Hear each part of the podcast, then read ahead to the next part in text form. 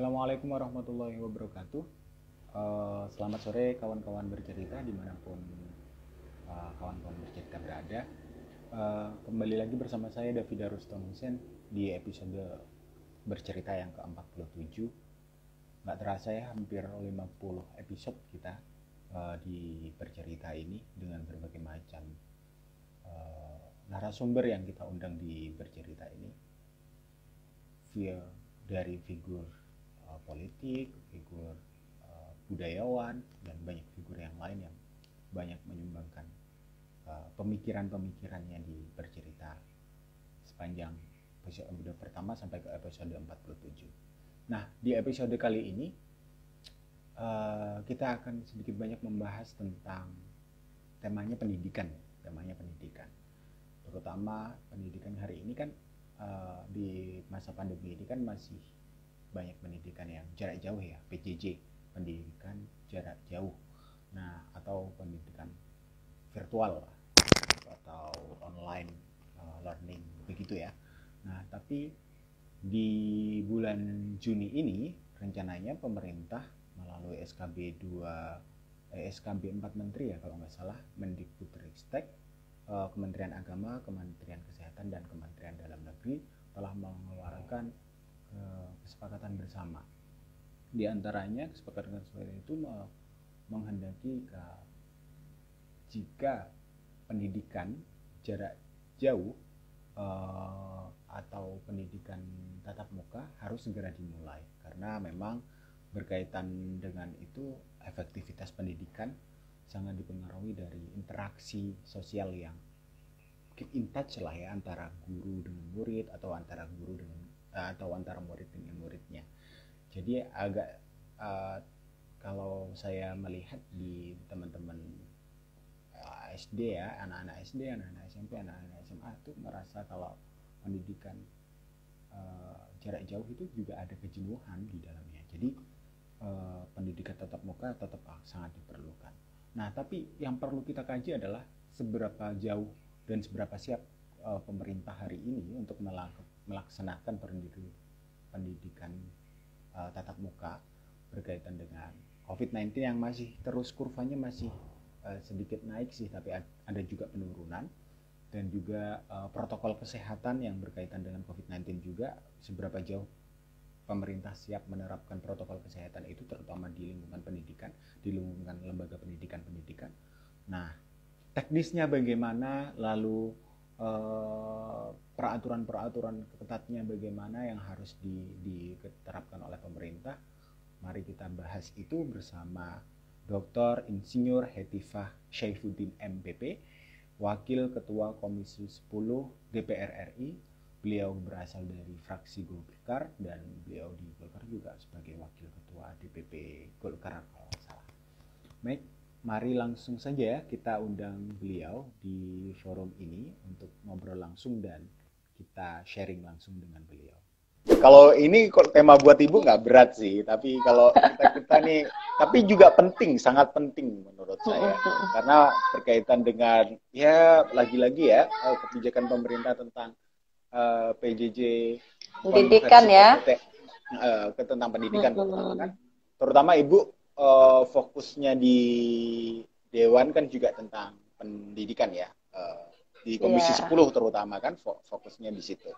Nah, ini terutama kita mau bahas nih Bu tentang sistem apa ya, kalau kita lihat kan hari ini semua mulai beralih ke era digital ya, digitalisasi semuanya. Apalagi kita dimudahkan di masa-masa COVID-19 ini, kita dimudahkan sekali dengan virtual learning yang ada, Zoom fasilitasnya, terus kemudian internet dan lain-lainnya. Sehingga meskipun kita tidak secara langsung tatap muka, tapi kita juga bisa sambil belajar bersama dengan satu sama lain. Nah, di satu tahun ke belakang kita mungkin virtual learning sangat-sangat jamak di kalangan pelajar kita dan terutama mahasiswa. Tapi hari ini kan dari SKB 4 menteri itu ada Mendikbudristek, terus kemudian Menteri Agama, Menteri Kesehatan dan Dalam Negeri. ya, itu kan udah menyepakati bahwa kita akan mulai beralih dari pembelajaran jarak jauh ke pembelajaran tatap muka. Gitu. Nah, menurut Ibu nih, ini sih klise aja ya, Bu, ya, tapi ini perlu dipastikan kembali, Bu. Apakah sudah benar-benar siap sih, Bu, pembelajaran tatap muka dilaksanakan? Wah, di sini saya lihat banyak banget nih yang gabung nih, orang-orang yang ahli-ahli juga nih. Ada Bung Indra juga, Karisma. Aduh, seneng ya.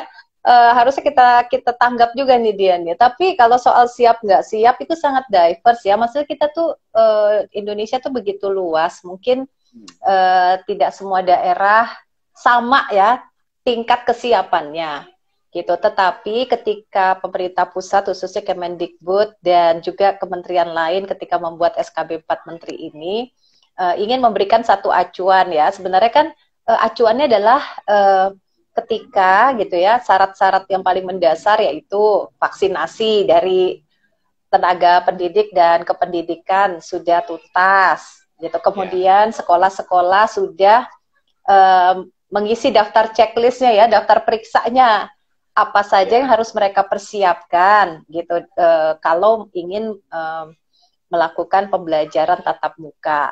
Nah, jadi sebenarnya kalau ada yang merasa sudah siap, sebenarnya persilahkan nih oleh pemerintah pusat untuk mulai memberlakukan. Dan banyak daerah sih sekarang sudah melakukan uji coba ya. Kemarin ada beberapa daerah yang bahkan di luar Jawa juga, gitu, seperti di Jambi kemarin juga udah melakukan uji coba ya. Kalau di Jawa banyak juga yang sudah melakukan uji coba. Gitu. Sebagian besar sih merasa mereka cukup siap ya. Dengan catatan tadi vaksinnya juga tersedia, karena banyak daerah yang ternyata vaksinnya agak seret-seret juga. Waktu saya ke Kaltim kemarin juga ternyata tidak semua guru ya, atau belum semua guru mendapatkan pelayanan vaksin gitu. Jadi harus ada percepatan sih. Ini targetnya tuh terlalu emang agresif ya. Jadi itu diakui juga oleh Mendikbud.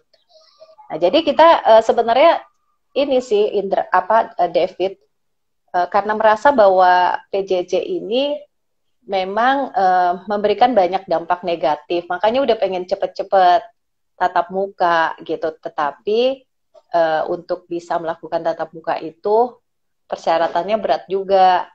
Nah, ini yang harus kita kawal bersama, jangan sampai pembelajaran tatap mukanya berjalan, sementara COVID-nya sendiri belum bisa kita kendalikan, apalagi sekarang kita banyak yang mudik juga ya, walaupun sudah dilarang ya. Bisa-bisa sehabis libur panjang Idul Fitri ini terjadi lonjakan kasus lagi. Jadi ya harusnya Kemendikbud juga menyiapkan plan B-nya. Itu in case kalau COVID-nya belum terkendali, apa yang akan dilakukan? Ya pastinya pembelajaran jarak jauhnya diperpanjang dong, tapi harus kita efektifkan dari yang sekarang, harus diperbaiki terus gitu. Apakah, jadi ya kalau dibilang siap kayaknya masih itu deh, kapasitasnya masih beda-beda lah intinya, David gitu. Ada yang merasa sudah siap tapi juga banyak yang sebenarnya belum melaporkan kesiapannya. Jadi sebenarnya terus terang nih, kita nggak punya data yang akurat, terbarukan dan lengkap terkait dengan kesiapan ini. Ngaku aja gitu.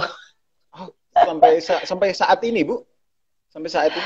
Iya kan, sebenarnya kan gini, sebenarnya kan Kemendikbud itu punya website ya. Kemudian juga seharusnya juga tiap-tiap satuan pendidikan tuh melaporkan kesiapannya seperti apa. Tapi kalau kita cek ya belum semuanya melaporkan. Nah, jadi harusnya kita itu berikan semacam insentif lah gitu ya, atau punishment juga untuk mereka yang males-males ngelapor, itu apa konsekuensinya gitu, supaya keputusan yang diambil oleh pemerintah itu berbasis kepada fakta dan realita yang sejujurnya ada gitu. Kalau kita tuh nggak siap, mendingan kita bilang nggak siap, daripada nanti anak-anak kita, guru-guru kita jadi korban gitu. Iya, betul. Sebaliknya kan, kalau memang nggak siap Iya gitu. Nah ini yang makanya saya mengusulkan gitu ya beberapa catatan gitu ya, karena tadi di open datanya sekolah data Kemdikbud ini ternyata belum terlalu efektif ya gitu, belum efektif gitu. Jadi ini terus juga kalau nanti berjalan kan harus ada pengawasan, tuh nggak bisa cuman mengandalkan DPRD atau DPR atau ombudsman atau satgas COVID kan ya, setiap betul.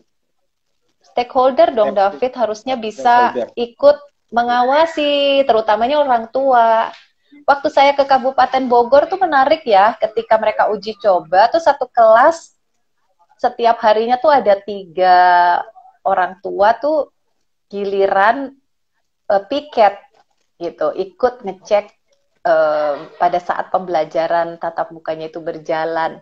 Nah seharusnya hal seperti ini tuh didorong, dan juga kalau bisa dari pusat juga ada hotline service gitu loh, kayak kita customer service, nerimalah telepon atau masukan-masukan lewat WA ataupun lewat media sosial lainnya kalau ada pengaduan dari warga atau orang tua atau siapapun terkait penyelenggaraan pembelajaran tatap muka ini, kemana ngadunya gitu, dan bagaimana nanti bisa ini menjadi bahan masukan supaya itu bagian dari sampai masukan Ibu untuk proses digitalisasi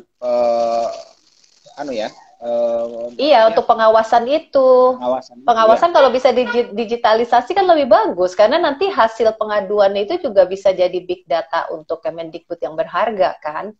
Ya kebanyakan misalnya masalah yang dihadapi apa, apakah sarana prasarananya gitu ya, atau hal lainnya gitu, dari hal kecil-kecil aja, misalnya apakah sekolah sudah mampu menyediakan tempat cuci tangan dengan air yang mengalir yang bersih gitu. Terus kalau desinfektan gimana, kalau anak nggak bawa masker gimana gitu kan, kesiapan gurunya dan sebagainya. Nah jadi sebetulnya kalau bisa ada survei cepat dan kemudian proses pembelajaran ini kita cek gitu ya kepada setiap satuan pendidikan sekolah, kondisinya mereka gimana. Ini bagus sekali, jangan nanti Mas Menteri ngotot ya, kita mulai gitu ternyata sebagian besar sekolah nggak siap. Waduh, berarti itu bahaya sekali, dan jadi bumerang susah ya kalau ke pemerintah. Iya. Justru akan, coba deh kamu bayangin, menaikkan kurva, terus ada klaster-klaster baru, klaster sekolah begitu kan. Iya, iya betul. Dan ya walaupun di dalam SKB kan disebutkan ya, maksudnya banyak, sebetulnya SKB-nya ini kan panjang banget nih, lebih dari 40 halaman. Sebenarnya sangat detil mengatur gitu berbagai hal. Tapi dalam pelaksanaannya kalau saya perhatikan ternyata juga banyak pemerintah daerah tuh yang masih belum bisa berkoordinasi satu sama lain.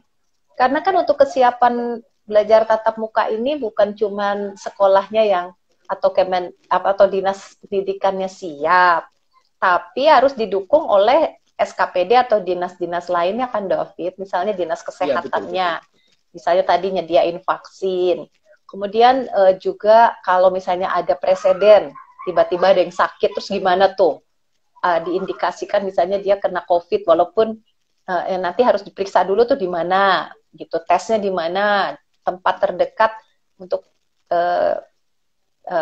mereka memeriksa tuh udah tahu belum gitu, ada nggak tersedia gitu. Terus belum lagi soal transportasi nih yang sering jadi catatan juga, soalnya kan anak-anak kalau dari rumah ke sekolah, dari sekolah kembali ke rumah, dia tuh beresiko juga kan menjadi pembawa COVID kalau sampai nularin orang tuanya ataupun ada anggota keluarga lain, apalagi yang punya komorbid.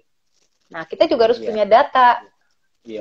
Siapa keluarga yang punya resiko atau rentan. Terus tapi itu, ini gimana? Sampai saat ini belum ada data-data tersebut. Ya, jadi data itu sebenarnya kan harus dilaporkan gitu. Nah, tapi ini belum semua sekolah melakukan itu gitu. Jadi kami juga belum dapat laporan nih dari Kemendikbud. Ntar dalam waktu dekat nih kita kan juga raker, pasti kita tanya juga nih kesiapannya untuk penerapan PTM secara masif gimana. Ini kan tinggal sebulan, 2 bulan lagi gitu ya, nggak lama ya. Loh ini. Nah itu yang kami khawatirkan. Tapi per hari ini 11 Mei ini saya dapat data di webnya Kemendikbud. Di situ terangkum kan ketersediaan apa, misalnya sarprasnya, fasilitas kesehatannya, pemetaan warga yang tadi rentan, ataupun hal-hal lainnya. Itu udah 53,97% sekolah atau 289.072 sekolah yang merespon terkait kesiapan belajar. Iya, pengennya sih lebih banyak dari itu ya. Merespon itu dalam tanda kutip bagaimana, Bu? Iya, tadi mengisi, menuliskan rangkumannya. Gitu supaya nanti semacam survei lah, survei cepat di aplikasi. Gitu. Nah, saya sih kalau memang sekarang udah lumayan ya, udah 53, tadinya malah dikit banget. Sekarang saya rasa kita jadi cukup optimis nih, paling nggak di bulan mungkin Juni Juli kalau bisa ya semuanya, tapi setidak-tidaknya 80% sekolah dong harus berpartisipasi supaya kita lebih yakin lagi nih kesiapan mereka seperti apa. Ini ada 53% ya, kira-kira setengah lebih gitu. Itu datanya. Nah, Ibu, tadi kan berkaitan dengan plan A, plan B ya, bahwa plan A kita akan memulainya pada kisaran April, Mei, atau Juni lah kita mulai di periode kedua dari semester kedua dari 2021. Nah, kalau misalnya nih, pasca Idul Fitri, kemudian terjadi lonjakan karena mudik lah atau karena faktor yang lain, plan B apakah udah disiapkan? Terus atau misalnya itu ada terjadi lonjakan kurva, apakah akan ada peninjauan ulang? Untuk kalau saya sih pikir harus dipikirkan gitu, sebab kita udah bisa menduga gitu, pasti akan ada sesuatu yang terjadi nih pasca libur. Namun sementara ini kok saya lihat ya kementerian masih stick pada rencana awal ya, pokoknya bulan Juli, mungkin nanti kali setelah kita punya data pasca ya kan gitu, baru nanti dievaluasi. Tapi saya pikir tidak ada salahnya ya, harusnya kita tetap memiliki plan B itu, cuman itu belum dikemukakan sih oleh Kemendikbud sebagai satu rencana yang terbuka gitu ya. Mungkin tetap pada kondisi optimis dulu bahwa bulan Juli kita bisa tatap muka, atau setidak-tidaknya di daerah-daerah tertentu yang mungkin lebih aman. Nanti kan juga data per daerah mungkin kita bisa dapat.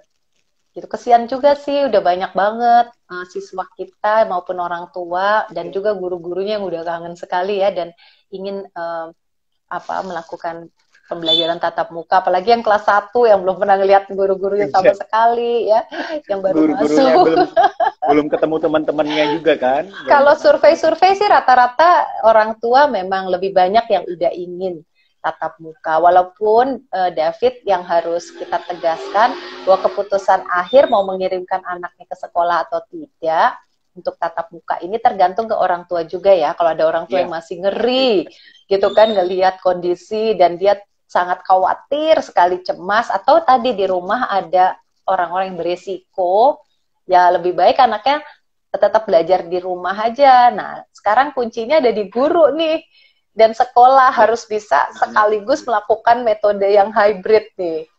Ayo Bung Indra, gimana? Hybrid ya, sebagian mungkin tetap ya udah dilakukan tatap muka, tapi pembelajaran jarak jauhnya juga bagi anak-anak yang tidak hadir langsung di sekolah, hak belajar mereka nggak boleh terlewati, jadi langsung paralel. Nah inilah yang mungkin menjadi tantangan terbesar juga ya untuk kita nanti.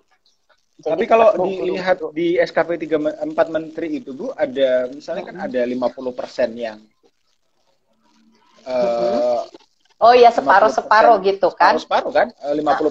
Iya kan, kapasitas. Iya. Kapasitasnya. Gitu. Iya, betul. Berarti kan bisa hybrid gitu. Iya, harus udah pasti hybrid. Udah bisa dipastikan gitu. Jadi mereka sebenarnya bekerja keras, bisa jadi 2 kali lipat nih dari biasanya. Kalau cuma online semuanya, tadi virtual atau tatap muka semuanya, kan fokus. Nah, sekarang kan harus membelah diri di satu sisi, dan itu nggak mudah ya. Orang kita aja bikin kayak webinar atau bikin seminar yang hybrid, bikin pengajaran yang hybrid. Kemarin saya di Golkar Institute kan hybrid tuh, separuh saya hadir tapi kita tetap virtual. Kadang-kadang banyak masalah teknis juga ya, penguasaan kita akan teknologi, terus juga cara kita mengajar kan juga jadi beda gitu. Kita namun intinya kan kita tetap harus jaga jarak ya, walaupun kita tatap muka. Jadi nggak bisa pakai full capacity, tetap maksimal kan separuhnya. Jadi mungkin baik jumlah orangnya maupun tadi jam belajarnya juga jadi berubah, tidak sepanjang kalau kita sebelum COVID gitu. Jadi banyak penyesuaian. Ibu, apalagi kan hari ini kan masa-masa transisi ya, kalau nggak salah kalau dalam SKB 4 Menteri itu masa-masa transisi kan dimulai dari April sampai ke Mei 2021. Nah, kira-kira penilaian Ibu nih sebagai ya anggota dewan yang beberapa kali survei di beberapa lembaga pendidikan, kesiapan lembaga-lembaga pendidikan itu sejauh mana itu kalau di masa-masa transisi dari pembelajaran jarak jauh ke PTM itu kan? Iya, sebagian besar yang kan sebagian daerah tuh sudah melakukan uji coba. Sudah melakukan gitu, tapi uji cobanya sih juga biasanya dipilih gitu, misalnya dari setiap kecamatan ada berapa sekolah di tingkat apa, jadi tidak semua sekolah gitu, atau ada yang bergantian gitu. Jadi mereka udah kayak try out gitu, nyoba-nyoba. Nah, sebagian merasa udah siap nih dari hasil uji coba itu, kayaknya udah mantep, jadi siap untuk melakukan PTM itu. Tapi PTM-nya terbatas ya, karena tadi masih harus dengan berbagai persyaratan, terus jumlahnya juga tidak full, iya gitu. Tapi tadi kembali lagi, kita kan pengen lihat nih dari data yang tadi 50% udah masuk itu isinya apa. Kan itu kan mereka baru lapor tuh, tapi isinya belum kita analisa. Apakah mereka itu merasa bahwa sarana sanitasi kebersihannya sudah tersedia atau belum? Terus fasilitas kesehatannya gimana? Kemudian apakah ada kesepakatan dengan komite sekolah untuk menjalankan protokol kesehatan? Terus juga kesiapan-kesiapan lainnya. Nah, kalau misalnya sekarang yang baru ngasih datanya 54% lah ya katakan. Itu kan belum, isinya gimana? Belum tentu semuanya udah siap. Betul. Tapi saya juga menduga ya yang pada nggak ngisi survei cepat ini, mungkin dia nunggu dia siap dulu kali baru dia berani mengisi ya. Ya, kayaknya malu gitu kalau ngisi tapi terus isinya adalah aku belum siap gitu. Jadi dia yaudah siapin dulu semuanya, sesudah checklistnya atau daftar periksanya keisi semua, baru deh kita upload itu laporannya gitu. Jadi ya harapannya kalau emang begitu ya optimis juga kan, berarti setidak-tidaknya udah separuh merasa siap. Bahwa nanti ternyata COVID berkata lain dan kita harus ada plan B, nggak apa-apa, yang penting kita siap dulu, walaupun nanti belum tentu PTM-nya jadi bulan Juli.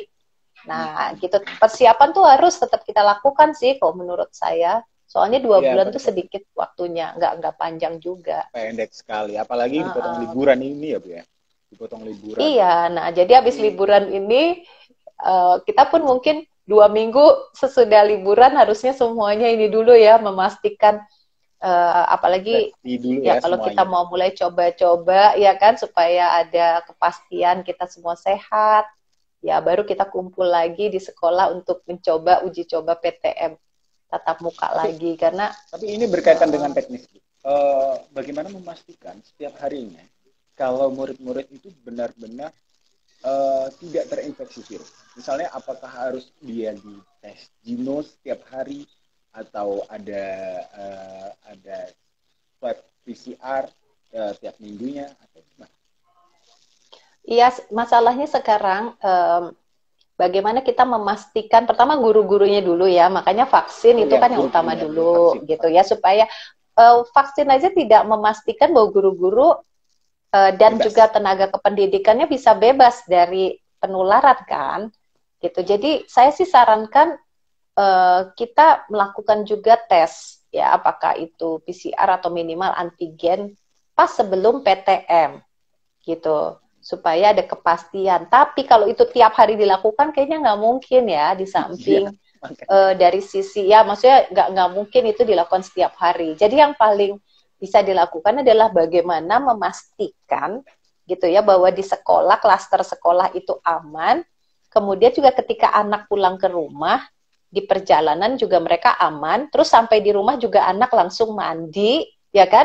Supaya semuanya. Jadi artinya ada kedisiplinan dari semua pihak untuk menjalankan protokol kesehatan, gitu, untuk mencegah. Dan koordinasi gitu. Yang intensif antara sekolah dengan orang tua murid pastinya itu ya.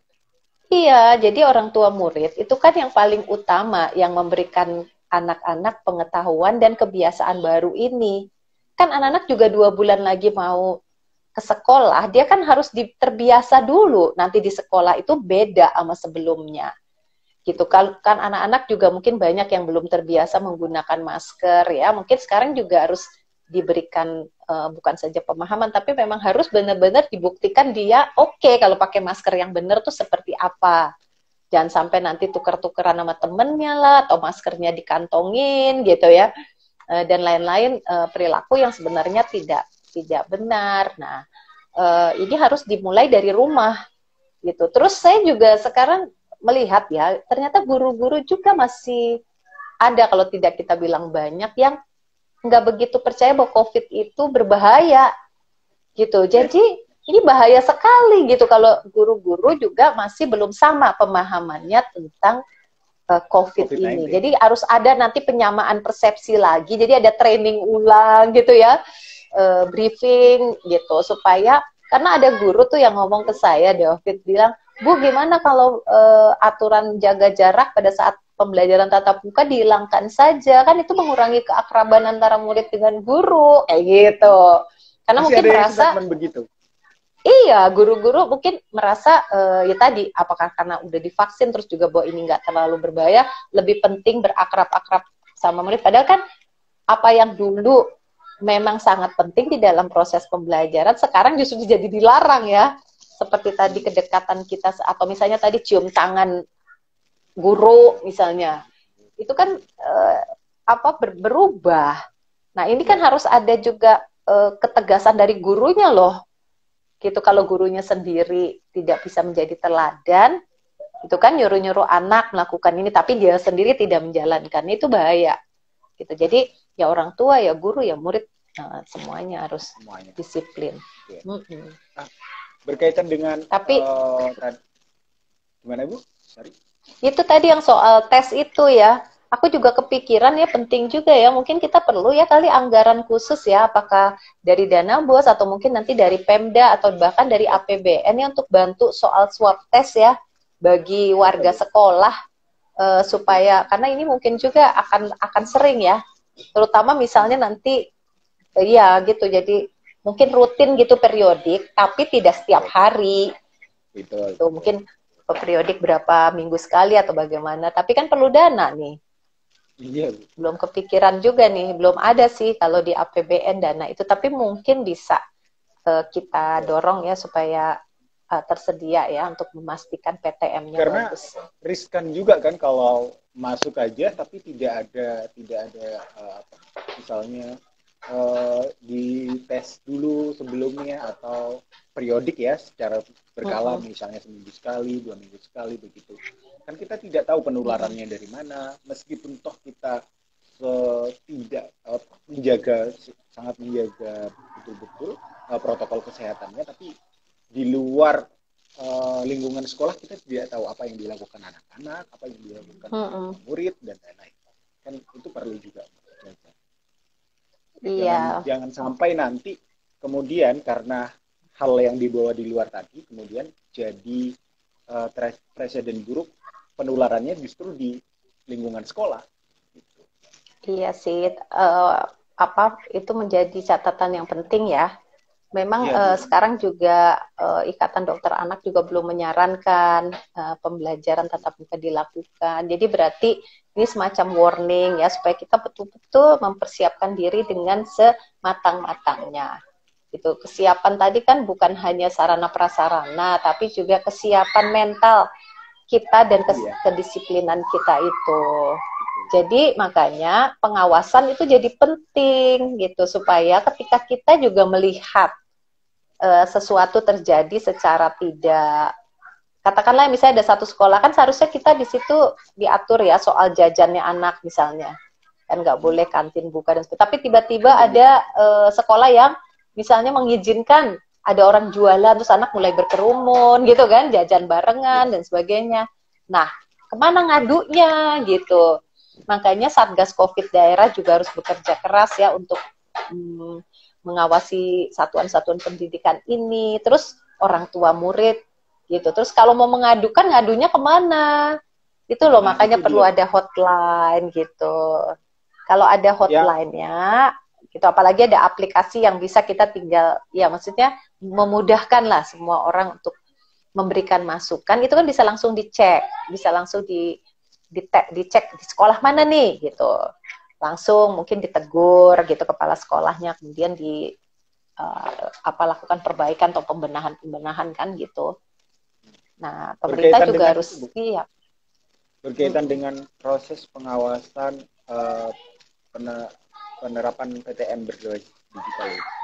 Selain hotline atau aplikasi, apakah ada instrumen lain yang menurut Ibu, oh ini perlu untuk diterapkan sehingga ini mau meminimalisir misalnya penularan, meminimalisir penularan di beberapa daerah atau di beberapa sekolah, atau juga meminimalisir mengetahui lebih cepat kepada orang tua murid maupun instrumen stakeholder tertentu supaya bertindak cepat. Iya, memang ini harus ada kesigapan. Jadi di samping tadi bantuan teknologi itu kan untuk memudahkan, kayak semacam mungkin pusat pengaduan gitu ya, dengan tapi si pusat pengaduan ini bukan cuma nampung-nampung, aduan, tapi dia langsung menyalurkannya gitu. Jadi dia bisa mendapatkan info, kemudian nanti langsung menyampaikan info yang dia dapat itu kepada pihak-pihak yang terkait dan berwenang untuk bisa merespon gitu. Jadi itu satu ya kan, karena dengan bantuan masyarakat inilah gitu kita bisa cepat tahu bahwa ternyata ada sekolah yang benar-benar tadi misalnya belum bisa menyediakan tempat cuci tangan, ya udah nanti harus dibantu oleh Pemda atau misalnya diingatkan gitu ya, atau bahkan jika perlu sebenarnya dari sekarang kalau data itu kita dapat, orang tua murid juga bisa ya ikut berkontribusi, bukan cuma tadi sekedar mengawasi, bahkan bisa ikut mencarikan solusi-solusi kan untuk hal-hal tertentu yang terkait dengan kesiapan itu. Jadi saya rasa pengaduan itu penting ya, jadi kayak semacam pengaduan yang tadi berbasis digital, supaya langsung ada respon gitu kalau ada masalah. Itu yang saya pikir harus dilakukan. Tapi Pemda kan yang paling dekat dengan sekolah. Jadi kalau pemerintah pusat tuh kan agak jauh ya jangkauannya. Nah, ini pemerintah daerah lah yang sebenarnya menjadi kunci sih.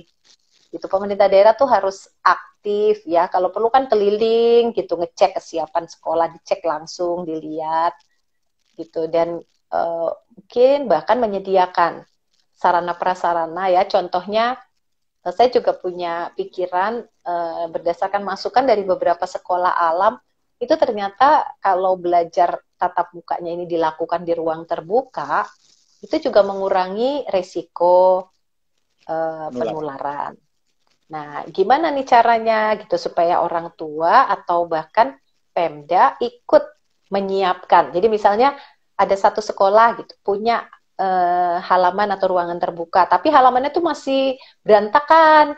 Nah, mungkin bisa bergotong royong gitu, kita kayak kerja bakti sekarang kan banyak yang punya tanaman, mungkin dipindahkan ke sekolah supaya lebih asri gitu ya. Misalnya jadi ada penghijauan gitu. Terus satu murid bawa satu tanaman. Misalnya apapun kita rapihkan. Yeah. Terus kalau perlu di situ ada taman publik gitu, kayak ruang terbuka hijau. Bisa juga. Jadi nanti sekolah juga memanfaatkannya untuk proses pembelajaran. Nah, jadi kurikulumnya juga jangan kurikulum yang terlalu rigid, gitu. Tetapi tadi memberikan anak-anak pengajaran atau pembelajaran terkait dengan kehidupan sehari-hari, terus dengan metodenya bisa menggunakan metode yang partisipatif, misalnya dengan game ini dan itu ya. Jadi banyak perubahan dan kreativitas yang bisa diciptakan. Yang penting kan ada interaksi antara anak dengan guru, walaupun tetap jaga jarak dan terjaga protokol kesehatannya. Yang penting mereka ketemu gitu kan, walaupun itu di halaman gitu. Kalau menurut saya bagus juga ide itu. Kalau bisa dicontoh gitu ya di tempat-tempat yang kebetulan punya lapangan atau tempat yang cukup nyaman atau ada kebun yang bisa kemudian dijadikan tempat belajar. Menurut Ibu, apa risiko terburuk bila misalnya pemerintah tidak menggunakan pengawasan digital itu? Misalnya pengawasannya basisnya masih sangat manual sekali dari stakeholder, lalu melaporkan. Misalnya kepala sekolah melaporkan lagi ke dinas terkait melaporkan lagi ke atasan melaporkan lagi. Sistemnya masih sangat bertahap begitu dan akan... Iya, makanya komplain handlingnya harus benar. Komplain handling yang penting, bukan soal ngadunya, tapi handling cara menangani hasil pengaduannya itu yang penting.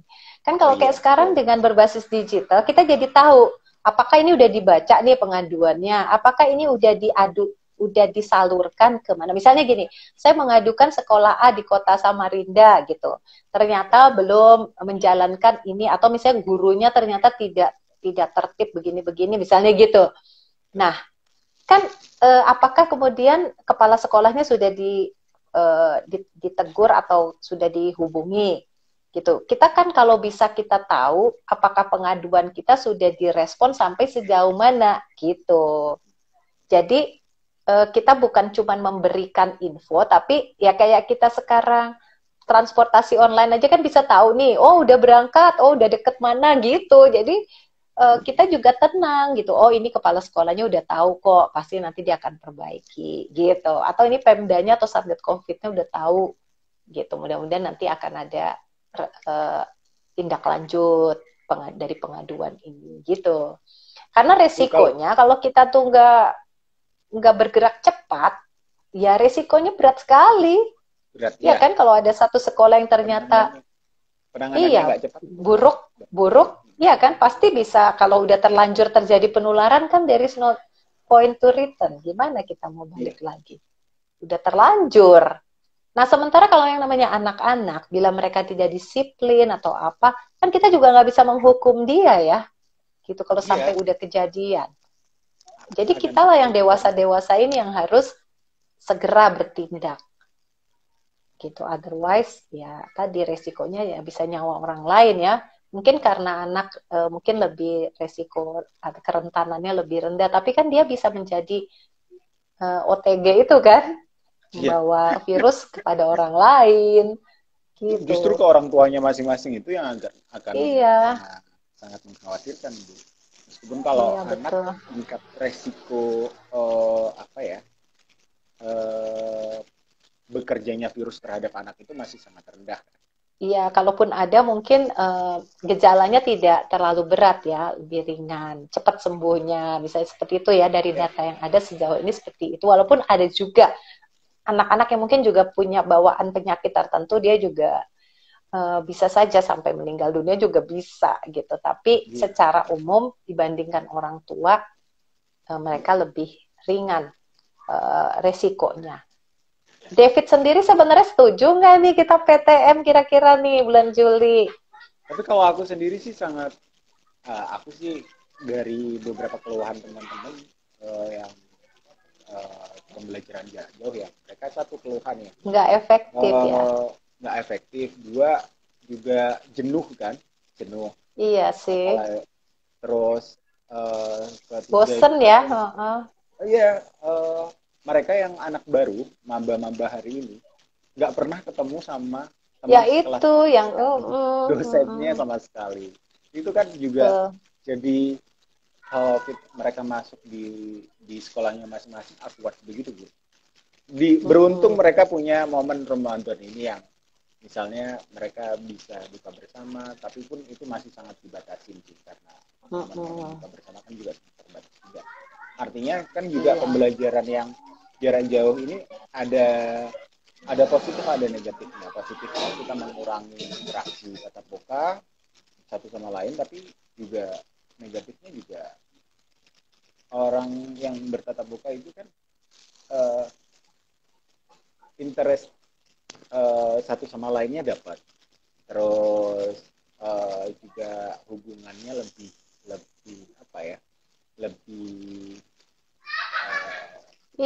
akrab, terus juga dalam ya kalau di dalam. Iya sih, apalagi kait dengan tadi pendidikan karakter gitu kan, susah ya kita terlalu mengandalkan misalnya hal-hal yang tadi kita harus ajarkan melalui berbagai cara dari praktek gitu kan, nggak bisa lewat layar aja ya. Ya sih, mudah-mudahan lah ya. Jadi kita lihat perkembangan. Tapi intinya gitu sih David, menurut saya ya. Jadi pertama, sekarang saatnya setiap pihak menyiapkan diri. Orang tua siapkan diri, kalian juga yang mahasiswa dan pelajar juga menyiapkan diri. Guru-guru apalagi, sekolah juga, pemerintah memfasilitasi. Nah, pemerintah juga harus berkoordinasi.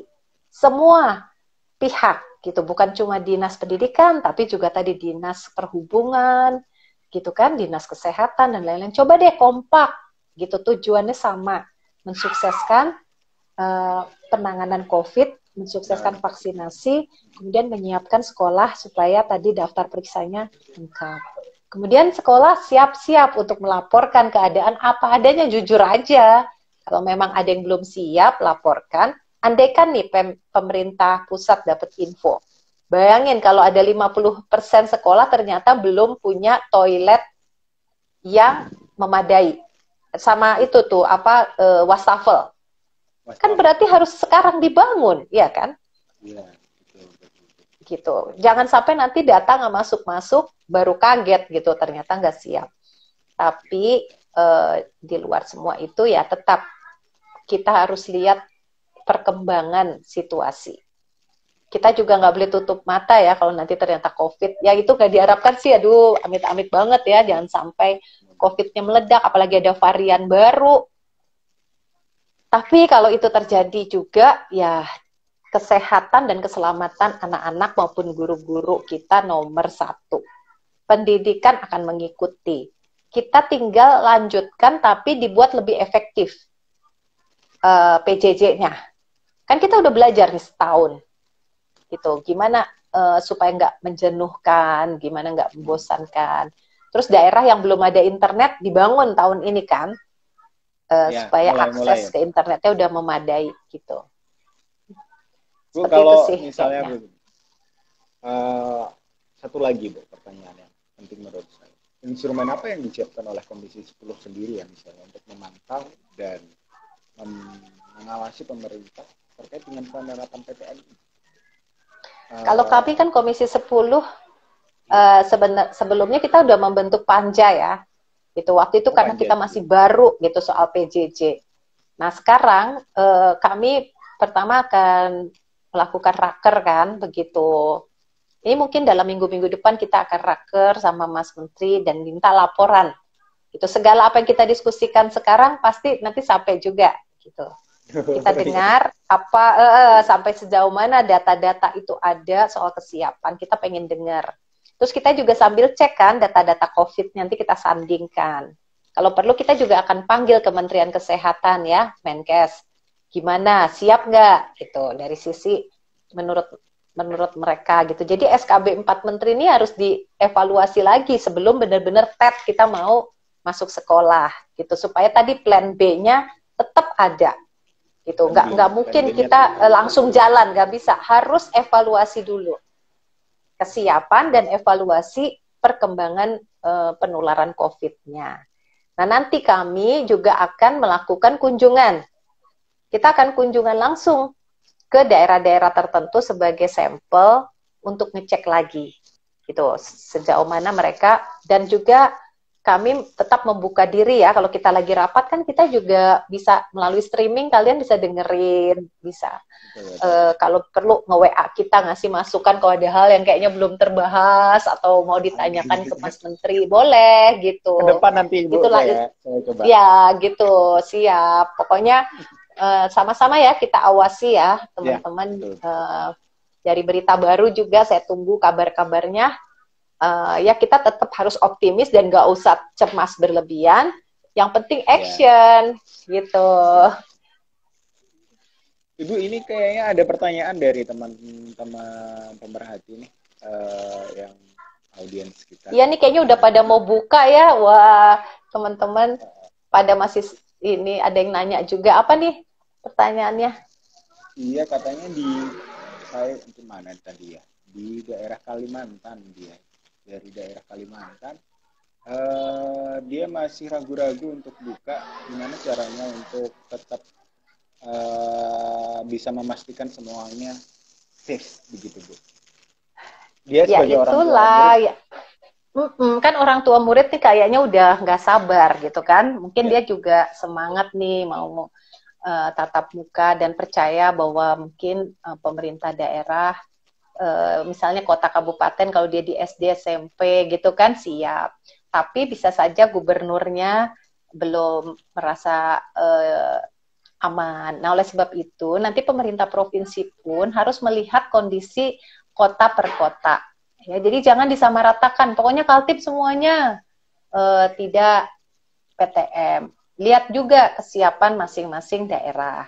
Mungkin di daerah tertentu yang COVID-nya ternyata penularannya udah bisa dikendalikan, mungkin nggak sampai nol, tapi udah bisa dikendalikan. Dan cenderung misalnya tadi tingkat penularan ataupun tingkat kematian dan juga mungkin bed okupansi rasionya udah rendah ya di rumah sakit, mungkin udah bisa dipertimbangkan, apalagi kalau vaksinasi gurunya udah final, udah selesai, tenaga pendidiknya juga udah, gitu kan. Jadi jangan disamaratakan, gitu. Satu kota juga bahkan bisa aja ada kecamatan tertentu yang rawan karena mungkin dia di daerah perbatasan atau di situ ada peristiwa tertentu ya yang membuat mereka lebih rentan, gitu. Jadi harus menggunakan data, gitu. Dan berikan informasi ini juga kepada para pembuat kebijakan kita ya di tingkat provinsi. Paling tidak informasi itu juga mudah diakses oleh siapapun ya, Bu ya. Nah, justru itu, makanya kalau datanya ada, iya kan ketahuan mana yang siap, mana yang enggak. Itulah sebabnya nanti kami akan dorong Kemendikbud untuk memberi semangat kepada setiap daerah untuk mengumpulkan data itu. Dan ambillah keputusan berbasis data, gitu. Termasuk data COVID-nya. Kalau memang kenyataannya di Kalimantan Timur tiba-tiba lagi banyak yang mudik, gara-gara banyak yang mudik terus jadinya meledak COVID-nya, ya udahlah Bu, sabar aja dulu ya, jangan dulu PTM. Boleh buat. Tapi ngomong ini udah hampir jam 5. Ternyata udah ini ya, harus siap-siap ya teman-teman semuanya. Terima kasih ya, terima kasih udah menyimak, dan sekali lagi kami dari DPR merasa berterima kasih jika kalian semua bisa ikut memberikan input-input yang positif dan juga input-input yang konstruktif, data-data dari lapangan gitu ya, yang berbasis apapun ya, maksudnya pengalaman kita, apa yang kita lihat, apa yang kita rasakan gitu, disampaikan sebagai bahan untuk kami mengevaluasi kesiapan PTM ini. Selamat berbuka. Semoga juga apa yang dilakukan oleh pemerintah dan Komisi 10 juga bisa berjalan lancar dan terkait dengan PTM itu. Mudah-mudahan ya, kita tetap ya semangatnya adalah optimis ya, dan kita terus siapkan diri semaksimal mungkin. tapi keputusan tetap harus diambil dengan rasional, dengan menggunakan data. Pokoknya kita juga jangan emosi, gara-gara udah lama nggak ketemu temen, nggak ketemu guru, ya kan? Kita emosi, kita tetap harus menggunakan data. Dan insya Allah lah ya semuanya. Ini kan udah ulang tahun kedua ya COVID-nya, semoga tidak panjang umur ya. Jadi kita semuanya bisa segera selesai lah Bu ya. Selesai, semoga tahun depan gitu. Udah mulai normal kembali kita atau sudah mulai normal. Benar-benar deh pertengahan. Aku yakin pokoknya kalau kita sama-sama disiplin kita bisa mulai bulan Juli ini ya. Bismillah.